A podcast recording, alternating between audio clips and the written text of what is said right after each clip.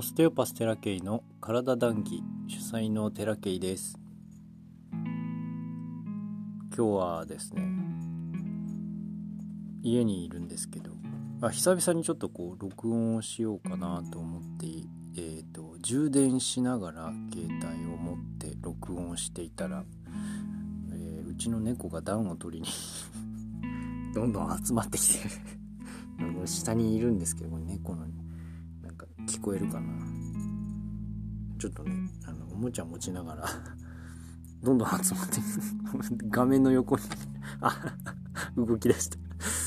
僕の膝の上にもいるんですけど。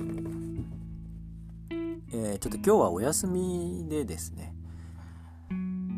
ちょこちょこ SNS でブログやらインスタやら上げていますけども。またこっちでも時間がある時にはねお話をしていきたいなと思いまして。この間うちのユニバーサルオステオパシー研究所のですねセミナーをやってきましてやってきましてオンラインですね。オンラインでやりまして僕が長年長年ですね、悩まされ続けてきた自身の体調をですね何とかしようと思っていろいろ試行錯誤した結果ああいう方法論に行き着いたと。そしてもともとある既存のユニバーサルオステオパシーの代表が見つけた技術っていうものを応用してあんな形でいろんなことができるんだなということを自分の体でね実体験として体験をしてそれを形にしてお伝えをしたわけなんですけれども思ってる以上にいろんな方から好評をいただきまして、えー、無事いろんな方にお伝えできたのではないかなと思っております。ちょっとあんまりオープンにはできない技術だし内容的にも、えー、オープンできない内容なので興味のある方はですね、えー、直接僕にお尋ねいただければすごく抽象的な 話をさせていただきたいなと思うんですけれども。あ猫がゴロゴロ言い出しましたね。雪場はい。温まってます。今膝の上で。えっ、ー、とブログもね再開してブログにはちょっと書いたしインスタにも書いたし Facebook にもシェアしたんですがちょっとモニターを募集しておりまして来年の1月から、えー、本当にオステオパシー今ある自分の技術でどんなオステオパシーって結構理論的なんですよ実は。こういう症状にの人はこういうところが硬いみたいなもの一応もあるんですね。あるんだけどそれをこう全部僕が知ってるわけでもないしなんかこう自分の中の経験として知りたいなと体験したいなっていう、えー、どういう症状を持ってる人がどういう体なのかなっていうのをちょっとね、えー、研究したいなと思いましてモニターを今募集中でございます通常ね、えー、新規の価格が今紹介だと5500円。紹介じゃないと6600円になるかな。たまたまチラシを見たとかっていう方は6000円とかなってるんですけどホットペッパーだと6600円の新規今50分でやってます。うーんなのでまあその新規の方の中で症状そのその僕がその調べたい症状に対しての方が来るわけもなくそんな簡単には集められないので、えー、ちょっと得意的な症状をお持ち。今回1月の場合はですね、えー、生理痛を持っているという方を30分500円でオステオパシーを体験してもらおうという体験というかね僕が研究させていただくので、えー、もう合ってないような金額で成立をしたいなと思っておりまして無料も考えたんですけどちょっとね無料はやっぱりちょっと違うなと。ある程度の金銭をお支払いいただくという交換をね、えー、にその体っていうのは反応することもあるので そんな感じで設定をさせていただきました。なので、えっと、もし周りに、えー、そんな症状を抱えていらっしゃる方がおりましたら是非ですねご紹介いただければ嬉しいです。でその情報をもとにですねセミナーを開けたらななんて思ったりしているのでうまいこと人数が集まった時にですね、えー、またあ皆さんにお伝えできることが増えるんじゃないかなというふうに思っております。で今日はそんなあの宣伝だけではなくですねちょっとこう最近の自分のさっきですね料理ちょっとこう休みなので夕飯作っていたらですねふとなんかあもしかしたらこういうことなのかもなっていう話を、えー、したいなと思うんですけれどもあのー、これは哲学的あくまでも答えではない僕の考え方についてお伝えをしたいんですけれどもうんとまあ宗教観とかの話になるとは思うんですけれどもいろんな宗教って、えー、この世の中にはたくさんありますよね。キリスト教イスラム教仏教神道その他もろもろ宗教ってものがいてあって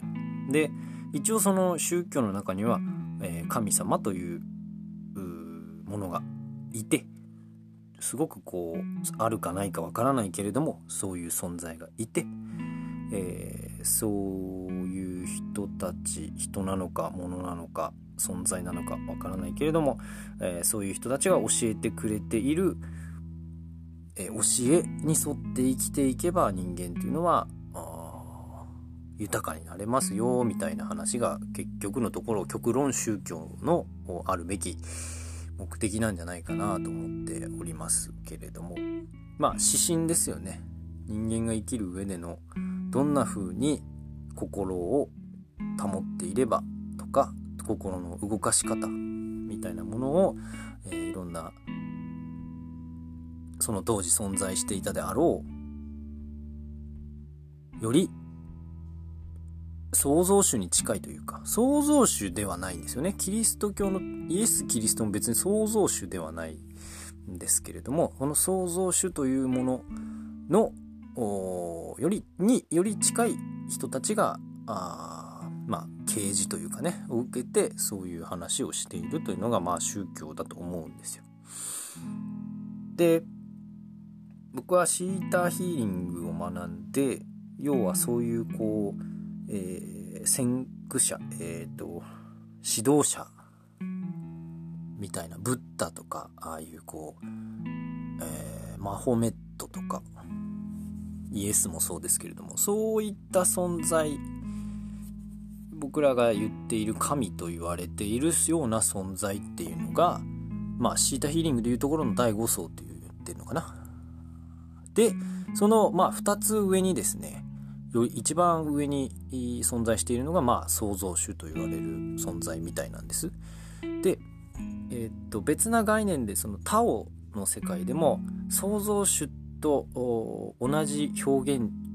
をしているものが結局タオっていうよくわからないけどそういうこう存在みたいな形でタオって言ってるんですよ。タオの世界は確かね。確か。で、結局、えー、っと、なんかこう、グレートスピリッツとかっていうのもきっと、あの、神的なものよりももっと上の、よくわかんないけど存在しする何かの力みたいなんでグレートスピリッツっていう話をなんか言ってると思うんですけれどもなんかそういうわけのわからんものをこう人間っていうのは言葉で定義するじゃないですか。で言葉で定義したらなんかそういう存在があるっていうふうに思っちゃうんだけど僕が今すごく感じているのは別にそういう存在があるわけではなくてなんかこ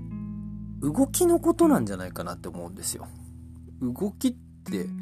えー、っとすごくこう言葉で説明するの難しいんですけど自然の働きってあるじゃないですか。自然の働き要は人間が生まれて、えー、とつき、えー、卵を受精してまあ生命全般そうですけど卵が受精して人間で言えばねとつき10日経って出産して赤ちゃんが生まれて、えー、それが細胞分裂もっともっと増えてどんどんどんどん体が大きくなって大人になってでどんどんどんどん、えー、細胞が劣化していって最終的に死ぬっていうのが一つの自然の働きじゃないですか。動きじゃないですか。その何て言うか創造主っていう何か存在があるんじゃなくって働きそのもの性的な止まっているというよりはもう動的な存在のことをタオって言ったりとか創造主って言ったりするんじゃないかって思うんですよね。何か具現化した存在のような風になんとなく人間が感じているその宗教観刻み込まれている宗教観みたいなもの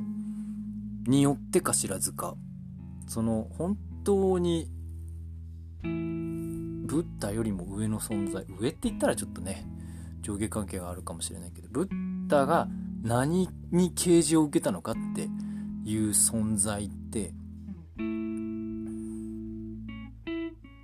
僕はその創造主と言われれば創造主だろうしタオと言われればタオだろうし簡単に言うと自然の動きのことなんじゃないかなって今は思うんですね。だから固定してそこに何かがずっとあるっていうよりはその動きの動き動的な存在そのものそれがなんかこうなんつうのかな量子として表現するのかもしれないけれどもその動的な動きそのものを創造主とかあ指すんじゃないかなって今は思うんですよね。だからその自然の流れをより良いで仏教でもねよく言われてるみたいなんですけど全部の言葉知らないけど良いことをなし悪しきことを避け日々心穏やかに過ごせだったかな。なんかそういう言葉があ禅禅の言葉にあるのかな。うん。いや僕はそれすごくあのー、きっと人間にとっては合ってるだろうなって思うんですよね。思考できるからこそ。頭脳で考えられるからこそ。良きことをなし悪しきことを避け日々心穏やかに過ごせってね。確かそんな言葉だった気がする。なんかそんなベースで今は生きてますけれども。そのな猫が泣き出した。なんだ。誰もいないから眠んで。ん だそういうなんつうんでしょうね。目には見えない存在を信じるっていうことじゃなくって人間って動くじゃないですか。思考も動くし体も動くし目も動くし口も、えー、いろんなところが動くけれどもその動くっていうところ動き自然の動きそのものの力がきっとその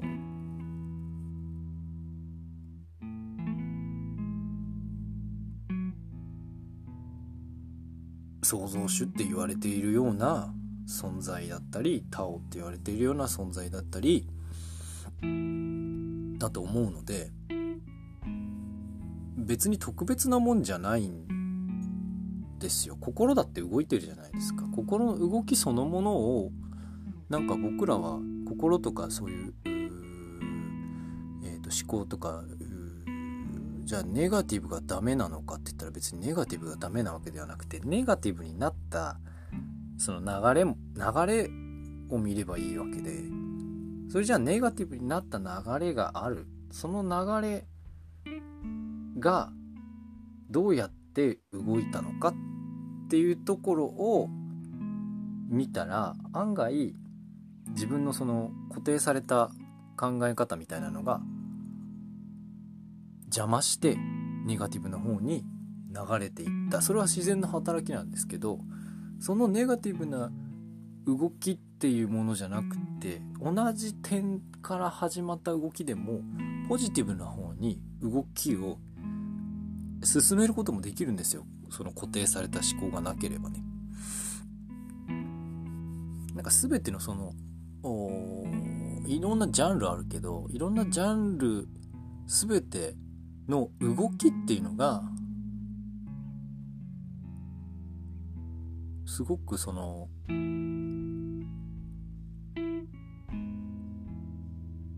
より抽象的なんだけれども創造主って言われるような自然の力みたいなものなんじゃないかなって今は思うんですよね。でよりそのより良きこと良き方向に物事を進めていけるようにすれば体は体も心もより健全に向かうんじゃないかなって今は感じてるんです。ものすごい抽象的な話を今してます。答えでもなければなんとなくの話でしかないんだけど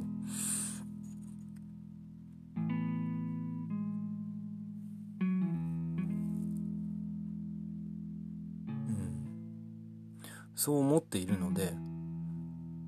だからオステオパシーってすごいなって改めて思ったのは病気を見てるわけではないんですよね。スティル先生が言ってるのは。病気を見るわけではないという症状を負うなって言ってるんですよ。これの意味がね僕は最初分かりませんでした。全然。全然分かんなかったんだけど今だったらなんとなく分かります。答えじゃないけど。それをなんかこう今は実験してる検証してるところです。方法としてね。全然あの答えにはたどり着いてないしあのまだまだ時間がかかる母数が必要だしって思っております。ありがたいことにいろんなところからえー、お声かけいただいて今日もね、えー、つながりでちょっと内覧会というものに行ってまいりました。ある施設の。すげえいいとこだったな。すげえいいとこ。そしてその経営者の社長さんがまあパワフル。なんか別に喋った直接喋ったわけじゃないけど。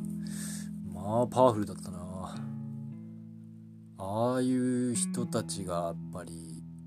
えっと、どんどん会社っていうものが大きくなるんだろうなっていうのを感じました。どういう風になるか分かんないしそことご縁があったけどどんなつながりにで私がどこまで活躍するかは分かんないけどそういったねいろんなところにちょこちょこ顔を出してね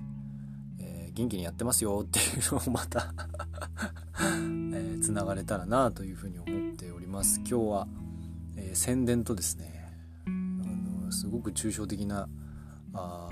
こうなんじゃないかっていうもしかしたらねもう皆さん感じている視点なのかもしれないし感じながらも気づいてないところかもしれない。もう当たり前の話なんですよこれは。当たり前の話なんだけどすでにもう僕らの体感してる話なんだけどそこに視点を持っていけるかっていって気づいたかどうか見ても分かんないっていう人もいるしね。